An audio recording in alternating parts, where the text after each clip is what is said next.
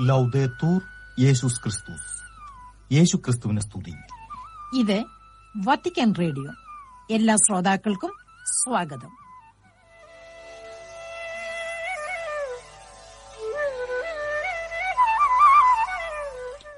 ശ്രോതാക്കൾക്കേവർക്കും നമസ്കാരം.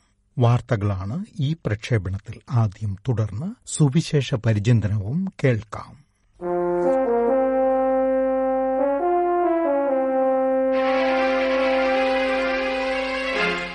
വാർത്തകൾ.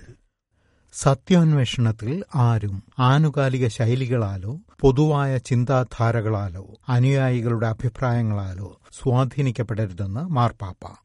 ഇറ്റലിയിൽ മിലാനിലെ ഗോർല എന്ന സ്ഥലത്ത് ആയിരത്തി അഞ്ഞൂറ്റി തൊണ്ണൂറ്റി ഒൻപതിൽ സ്ഥാപിതമായ കൊള്ളേജോ റൊത്തോന്തി എന്ന വിദ്യാലയത്തിലെ വിദ്യാർത്ഥികളും അവരുടെ മാതാപിതാക്കളും അധ്യാപകരുമടങ്ങിയ മൂവായിരത്തോളം പേരെ ഈ വിദ്യാലയത്തിന്റെ നാനൂറ്റി ഇരുപത്തിയഞ്ചാം സ്ഥാപന വാർഷികത്തോടനുബന്ധിച്ച് ശനിയാഴ്ച വത്തിക്കാനിൽ പോൾ ആറാമൻ ശാലയിൽ സ്വീകരിച്ച് സംബോധന ചെയ്യുകയായിരുന്നു ഫ്രാൻസിസ് പാപ്പ. പുതുമയോട് തുറവുള്ള ഒരു മനസ്സോടുകൂടി വേണം എന്നും വിദ്യാഭ്യാസ പ്രവർത്തനങ്ങളിൽ ഏർപ്പെടേണ്ടതെന്ന് പാപ്പ ഓർമ്മിപ്പിച്ചു. തങ്ങളുടെ അനന്യതയോടും ദൗത്യത്തോടും വിശ്വസ്തരായി നിലകൊള്ളണമെങ്കിൽ എങ്ങനെയാണ് മാറ്റത്തിന് വിധേയരാകേണ്ടതെന്ന് അറിഞ്ഞിരിക്കുക അത്യന്താപേക്ഷിതമാണെന്ന് പാപ്പ ഉദ്ബോധിപ്പിച്ചു. സത്താപരമായവയിലൊഴികെ ആവശ്യമുള്ളപ്പോൾ വ്യത്യസ്തമായ അഭിപ്രായങ്ങളും ചിന്താരീതികളും മാറ്റുന്നതിനും സ്വീകരിക്കുന്നതിനും ഭയപ്പെടേണ്ടതില്ലെന്നും പാപ്പ പറഞ്ഞു.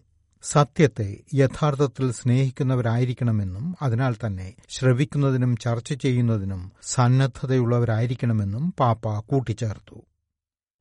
പരിശുദ്ധാരൂപിയോട് വിധേയത്വം പുലർത്തിക്കൊണ്ട് നാം കർത്താവിന്റെ നിർദ്ദേശങ്ങൾ നടപ്പിലാക്കാൻ സന്നദ്ധരാകണമെന്ന് മാർപ്പാപ്പ.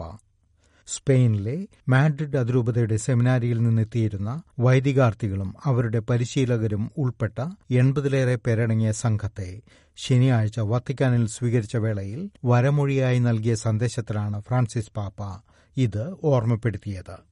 ക്രിസ്തുവിന്റെ മൗതിക ഗാത്രമായ സഭയെ കെട്ടിപ്പടുക്കണമെങ്കിൽ നാം ദിവ്യകാരുണ്യത്തിൽ സന്നിഹിതനായ രൂപാന്തരപ്പെട്ട ക്രിസ്തുവിനെ മാതൃകയാക്കിയാൽ മാത്രം മതിയെന്ന് പാപ്പ പറയുന്നു. ദൈവത്തെ കേന്ദ്രസ്ഥാനത്ത് പ്രതിഷ്ഠിക്കണം. അതായത് അടിസ്ഥാനവും പദ്ധതിയുടെ ശില്പിയും മൂലക്കല്ലും അവിടെ നിന്നായിരിക്കണം എന്ന് പാപ്പ വിശദീകരിക്കുന്നു. ആന്തരിക ജീവിതാവഗണനയും ലോകത്തിന്റെ ശൈലിയോട് പൊരുത്തപ്പെടലും കർത്താവിനായുള്ള കാത്തിരിപ്പിന് വിഘാതങ്ങളാണെന്ന് മാർപ്പാപ്പ കർത്താവിന്റെ സമർപ്പണ തിരുനാളും ഇരുപത്തിയെട്ടാം ലോക സമർപ്പിത ജീവിത ദിനവും ആചരിച്ച ഫെബ്രുവരി രണ്ടിന് വൈകുന്നേരം വത്തിക്കാനിൽ വിശുദ്ധ പത്രോസിന്റെ ബെസ്ലിക്കയിൽ അർപ്പിച്ച ദിവ്യബലി മധ്യേ സുവിശേഷ ചിന്തകൾ പങ്കുവയ്ക്കുകയായിരുന്നു ഫ്രാൻസിസ് പാപ്പ. വൃദ്ധരായ ശിമയോനും അന്നയും അവരുടെ ജീവിതത്തിലെ കഷ്ടപ്പാടുകൾക്കും നിരാശകൾക്കും കീഴടങ്ങാതെ പ്രത്യാശ കൈവിടാതെ കർത്താവിനായി സജീവമായി കാത്തിരുന്ന വേദപുസ്തക സംഭവമായിരുന്നു പാപ്പായുടെ വിചിന്തനത്തിന് ആധാരം. അവരുടെ ഈ സജീവമായ കാത്തിരിപ്പ് കർത്താവിനെ അവിടുത്തെ ആഗമനത്തിന്റെ നവീനതയിൽ സ്വീകരിക്കാൻ അവരെ പ്രാപ്തരാക്കിയെന്ന് പാപ്പ പറഞ്ഞു. അനുദിനം കർത്താവ് നമ്മെ സന്ദർശിക്കുകയും നമ്മോട് സംസാരിക്കുകയും അപ്രതീക്ഷിതമായ രീതിയിൽ നമുക്ക് സ്വയം വെളിപ്പെടുത്തുകയും ചെയ്യുന്നുണ്ടെന്ന് പാപ്പ ഓർമ്മിപ്പിച്ചു. എന്നാൽ നാം പലപ്പോഴും ജീവിത വ്യഗ്രതകളിൽ ദൈവത്തെ മറന്നു പോകുന്നില്ലേ എന്ന ചോദ്യമുന്നയിച്ച പാപ്പ കാത്തിരിക്കാനുള്ള കഴിവ് നമുക്ക് നഷ്ടപ്പെട്ടിരിക്കുകയാണെന്ന് പറഞ്ഞു. കൗദാശിക സൂത്രവാക്യങ്ങളിലും കൗദാശിക വസ്തുക്കളിലും മാറ്റം വരുത്തിയാൽ ആ കൂതാശ അസാധുവായിരിക്കും എന്ന് വ്യക്തമാക്കുന്ന ഒരു ഔദ്യോഗിക കുറിപ്പ് വിശ്വാസകാര്യങ്ങൾക്കായുള്ള വിഭാഗം പുറത്തിറക്കി. ജസ്റ്റിസ് വെർബിസ്ക്വെ എന്ന ലത്തീൻ ശീർഷകത്തിലുള്ള ഈ കുറിപ്പ് വെള്ളിയാഴ്ചയാണ് വിശ്വാസകാര്യങ്ങൾക്കായുള്ള സംഘം പുറപ്പെടുവിച്ചത്. വിശ്വാസകാര്യ സംഘത്തിന്റെ അധ്യക്ഷൻ കർദിനാൾ വിക്ടർ മാനുവൽ ഫെർണാണ്ടസും കാര്യദർശി മോൺസിഞ്ഞോർ അർമാന്തോ മത്തയോയും ഫ്രാൻസിസ് പാപ്പ ഇക്കൊല്ലം ജനുവരി മുപ്പത്തിയൊന്നിന് അംഗീകരിച്ച ഈ കുറിപ്പിൽ ഒപ്പുവച്ചിരിക്കുന്നു. കൂതാശയുടെ പരികർമ്മത്തിനായുള്ള നിർദ്ദിഷ്ട സൂത്രവാക്യങ്ങളും വസ്തുക്കളും ക്രിയാത്മകതയുടെ മറപിടിച്ച് യഥേഷ്ടം മാറ്റം വരുത്താൻ പാടില്ല എന്നും അങ്ങനെ ചെയ്യുന്ന പക്ഷം അത് അസാധുവാണെന്നും അതായത് അങ്ങനെയൊരു കൂതാശ പരികർമ്മം നടന്നിട്ടില്ലെന്നും സുദീർഘമായ ഈ കുറിപ്പ് വ്യക്തമാക്കുന്നു. സിനഡാത്മകതയെ അധികരിച്ചുള്ള സിനഡ് സമ്മേളനത്തിന്റെ രണ്ടാമത്തെയും അവസാനത്തെയുമായ ഘട്ടത്തിന് ഒരുക്കമായി ഇടവക വികാരികളായ വൈദികരുടെ ലോകസമ്മേളനം നടക്കും.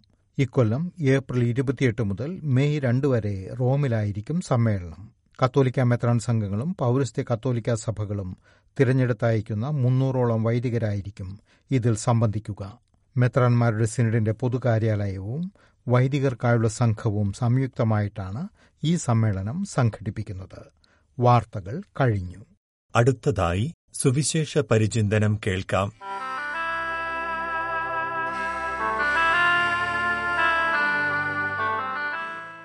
സീറോ മലബാർ സഭ ആരാധനാക്രമത്തിൽ ദിനഹാകാലം അഞ്ചാം ഞായറാഴ്ചയിലെ വിശുദ്ധ ഗ്രന്ഥ വായനകളെ അടിസ്ഥാനമാക്കിയ വിചിന്തനമാണ് ഇന്നത്തെ സുവിശേഷ പരിചിന്തനത്തിൽ നാം ശ്രവിക്കുന്നത്. വിശുദ്ധ മർക്കോസിന്റെ സുവിശേഷം രണ്ടാം അധ്യായം ഒന്നു മുതൽ പന്ത്രണ്ട് വരെയുള്ള തിരുവചനങ്ങളാണ് ഈ ഞായറാഴ്ചയിലെ സുവിശേഷ ഭാഗം.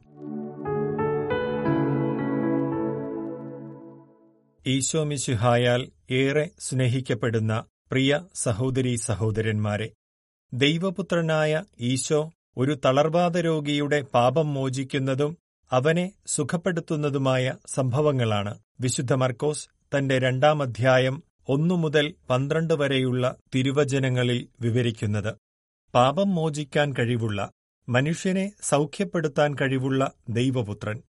യേശുവിൽ ഒരു അത്ഭുത പ്രവർത്തകനെയും യഹൂദജനത്തിന്റെ വിമോചകനെയുമൊക്കെ കണ്ട ആളുകൾ ഏറെയുണ്ടായിരുന്നു എന്ന് നാം സുവിശേഷങ്ങൾ നാലിലും വായിക്കുന്നുണ്ട്.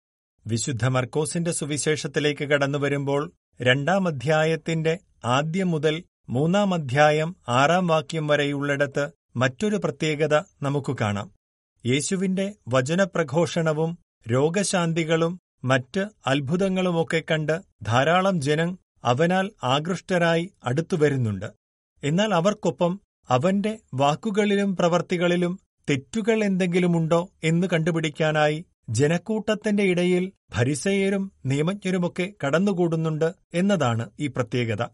മൂന്നാം അധ്യായത്തിന്റെ ആദ്യ ഭാഗത്ത് കൈശോഷിച്ച ഒരു മനുഷ്യനെ സാപത്തു ദിനത്തിൽ ഈശോ സുഖപ്പെടുത്തുന്ന സംഭവത്തോടെ അവർ യേശുവിനെ നശിപ്പിക്കാനായി ഹേറോദേസ് പക്ഷക്കാരുമായി ആലോചന നടത്തുന്നത് നാം കാണുന്നുണ്ട്. ഈശോയുടെ പരസ്യജീവിതകാലത്തെ പ്രവർത്തനങ്ങൾ പരിശോധിച്ചു നോക്കുമ്പോൾ അവൻ തന്റെ ജീവിതത്തിൽ പിതാവ് തന്നിലേൽപ്പിച്ച ഉത്തരവാദിത്വം മറന്ന് ഒരിക്കലും പ്രവർത്തിച്ചിട്ടില്ല എന്ന് നമുക്ക് കാണാം. വചനം മാംസമായി ക്രിസ്തുവായി മാറിയത് പിതാവിന്റെ വചനം സുവിശേഷം ലോകത്തെ അറിയിക്കാനാണ്. അതുകൊണ്ടാണ് പലയിടങ്ങളിലും താൻ പ്രവർത്തിച്ച അത്ഭുതങ്ങളും അടയാളങ്ങളും കണ്ട് ജനക്കൂട്ടം തനിക്കു ചുറ്റും കൂടുമ്പോൾ അവൻ അവരിൽ നിന്ന് അകന്നുപോകാൻ ശ്രമിക്കുന്നതെന്ന് നമുക്ക് മനസ്സിലാക്കാനാകും. തളർവാദ രോഗിയെ സുഖപ്പെടുത്തുന്ന സംഭവത്തിനു മുൻപ് മർക്കോസിന്റെ തന്നെ സുവിശേഷം ഒന്നാം അധ്യായത്തിൽ യേശു പിശാചുബാധിതനെ സുഖപ്പെടുത്തുന്ന സംഭവം മുതൽ അവന്റെ അത്ഭുതപ്രവർത്തികൾ മൂലം അവന്റെ പ്രശസ്തി ജനങ്ങൾക്കിടയിൽ വ്യാപിക്കുന്നതും അനേകർ തങ്ങളുടെ രോഗികളെയും പിശാചുബാധിതരെയുമൊക്കെ അവന്റെ അരികിൽ കൊണ്ടുവരുന്നതും അവനവരെ സുഖപ്പെടുത്തുന്നതുമൊക്കെ നാം കാണുന്നുണ്ട്. ഈശോയ്ക്ക് പട്ടണത്തിൽ പരസ്യമായി പ്രവേശിക്കാൻ സാധിക്കാത്ത വിധം അവനു ചുറ്റും ആളുകൾ കൂടുന്നതിനെക്കുറിച്ച് മർക്കോസ് ഒന്നാം അധ്യായത്തിന്റെ അവസാന ഭാഗത്ത് എഴുതുന്നുണ്ട്. ഇവിടെയാണ് അവൻ ജനക്കൂട്ടങ്ങളിൽ നിന്ന് പൊതുവേദികളിൽ നിന്ന് അകന്നു നിൽക്കാൻ ആരംഭിക്കുന്നത്. തന്നിൽ പിതാവ് ഏൽപ്പിച്ച ദൗത്യം എന്താണെന്ന് വ്യക്തമായി അറിയാവുന്ന യേശു വചനം പഠിപ്പിക്കുന്നു. അത്ഭുതപ്രവർത്തികളോ രോഗശാന്തിയോ അവൻ ഉപേക്ഷിക്കുന്നില്ല. എന്നാൽ ഏറ്റവും പ്രധാനപ്പെട്ടത് എന്തെന്ന് അവൻ ഈ തിരുവചനങ്ങളിലൂടെ ഇന്നും നമ്മെ ഓർമ്മിപ്പിക്കുന്നു. വരുവാനിരിക്കുന്ന ദൈവരാജ്യത്തെക്കുറിച്ച് മാനവരാശിക്ക് ആനന്ദദായകമായ രക്ഷയുടെ സുവിശേഷമറിയിക്കാൻ അനുതാപത്തിലൂടെ ദൈവത്തിലേക്ക് തിരികെ വരാൻ ആഹ്വാനം ചെയ്യാൻ വചനം അറിയിക്കാനാണ്. വചനം മാംസമായ യേശു തന്റെ ജീവിത മാതൃകയിലൂടെ ഇന്ന് നമ്മയും ഓർമ്മിപ്പിക്കുന്നത്. ക്രിസ്തുവിന്റെ ശരീരമായ സഭയും യേശുവിന്റെ പ്രവൃത്തികൾ തുടരാൻ അവന്റെ ശൈലി സ്വന്തമാക്കാൻ രക്ഷയുടെ സന്ദേശമുൾക്കൊള്ളുന്ന തിരുവചനം പ്രഘോഷിക്കാൻ വിളിക്കപ്പെട്ടവളാണ് എന്ന് നമുക്ക് മറക്കാതിരിക്കാം. വിശുദ്ധ പൗലോസ് കൊറിന്തോസുകാർക്കെഴുതിയ ഒന്നാം ലേഖനം ഒൻപതാം അധ്യായത്തിൽ പറയുന്ന വാക്കുകൾ നമുക്കോർക്കാം. ഞാൻ സുവിശേഷം പ്രസംഗിക്കുന്നില്ലെങ്കിൽ എനിക്ക് ദുരിതം. വിദ്യാഭ്യാസ ആരോഗ്യ സാമൂഹ്യരംഗങ്ങളിൽ സ്തുത്യർഹമായ സേവനമനുഷ്ഠിക്കുമ്പോഴും ലോകം മുഴുവൻ സഭയുടെ അത്തരം പ്രവൃത്തികളെ അഭിനന്ദിക്കുമ്പോഴും ക്രൈസ്തവരായ നാമെല്ലാവരും നമ്മുടെ പ്രഥമവും പ്രധാനവുമായ കടമ മറക്കരുത്.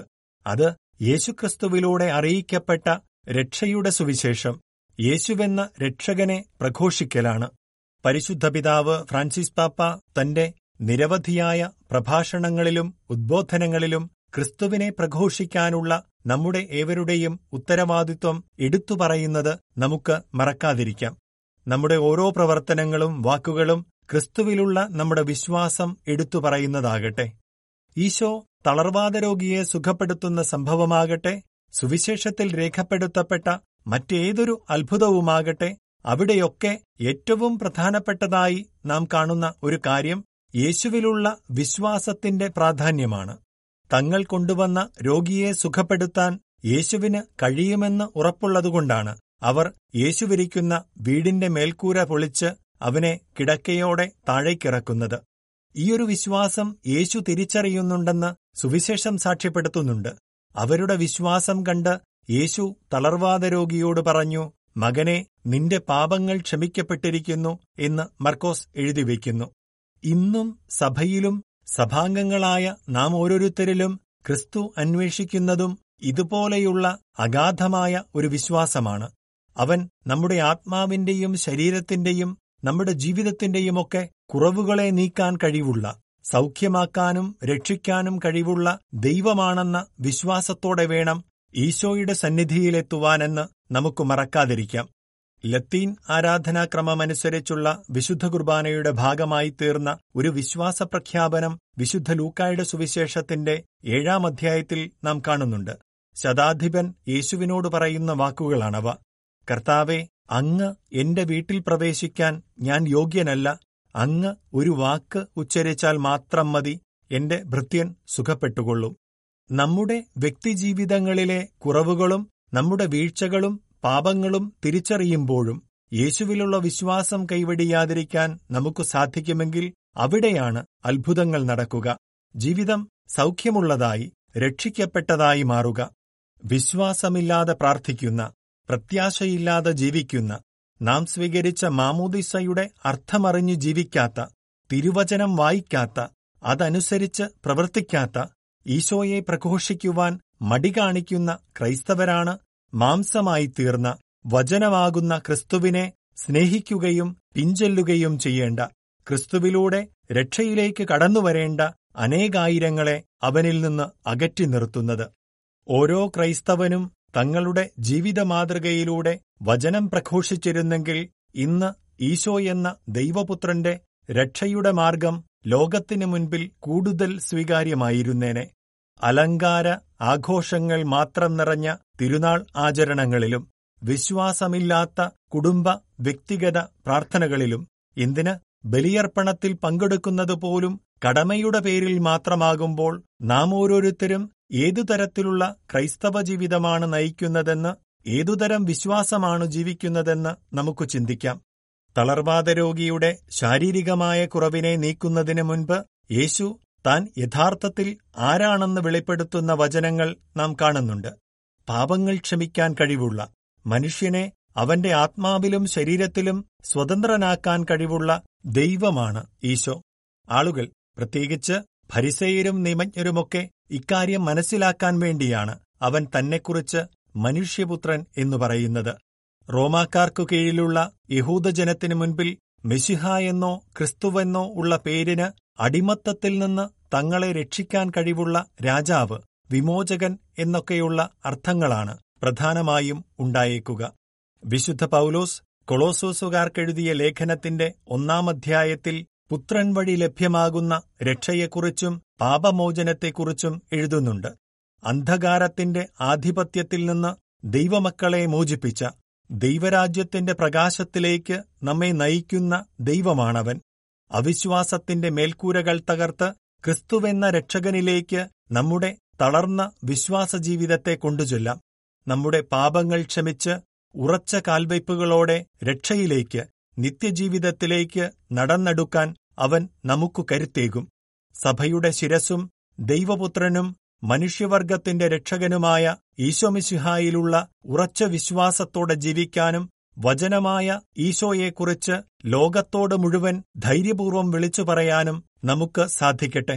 തന്റെ പുത്രന്റെ ജീവിതത്തോട് അനുരൂപപ്പെട്ട് രക്ഷയുടെ സുവിശേഷത്തിന് സാക്ഷികളായി ജീവിക്കാൻ പരിശുദ്ധ അമ്മ നമുക്കായി മാധ്യസ്ഥ്യം വഹിക്കട്ടെ. ദൈവം നമ്മെ സമൃദ്ധമായി അനുഗ്രഹിക്കട്ടെ. സീറോ മലബാർ സഭ ആരാധനാക്രമത്തിൽ ദിനഹാകാലം അഞ്ചാം ഞായറാഴ്ചയിലെ വിശുദ്ധ ഗ്രന്ഥ വായനകളെ അടിസ്ഥാനമാക്കി മോൺസിഞ്ഞോർ ജോജി വടകര പങ്കുവച്ച വചനവിചിന്തനമാണ് നിങ്ങൾ ഇതുവരെ ശ്രവിച്ചത്.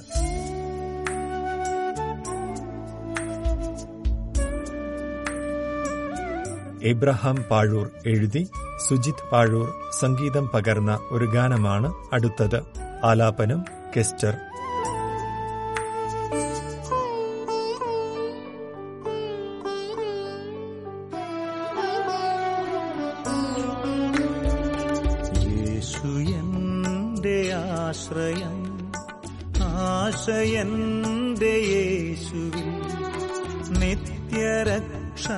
നൽകുവാൻ സ്വന്തരക്തം ചിന്തിത നിത്യരക്ഷ നൽകുവാൻ സ്വന്തരക്തം ചിന്തിത യേശു എന്റെ ആശ്രയം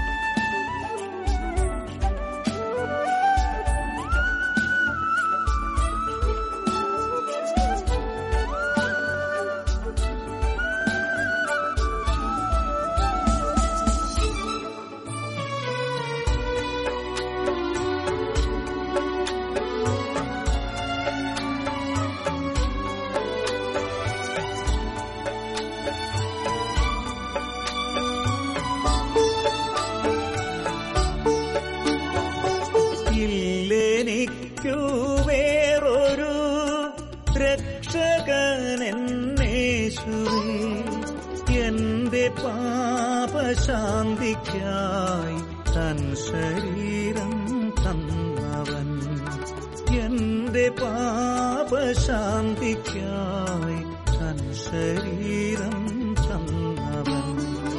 നിന്നെ മാത്രം സ്നേഹിപ്പാൻ അരുളു കൃപയൻ നായക. നിൻഹിതം നിറവേറ്റിടാൻ ശക്തിയേകൂനാഥനെ നിൻഹിതം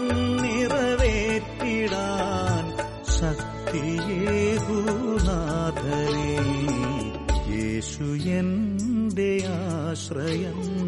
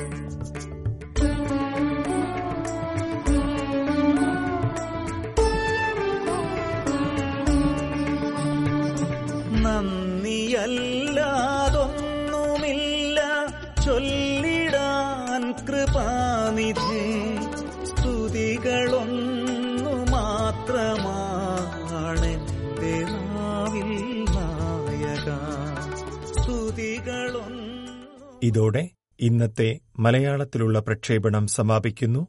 ശ്രോതാക്കൾക്കേവർക്കും നന്ദി നമസ്കാരം.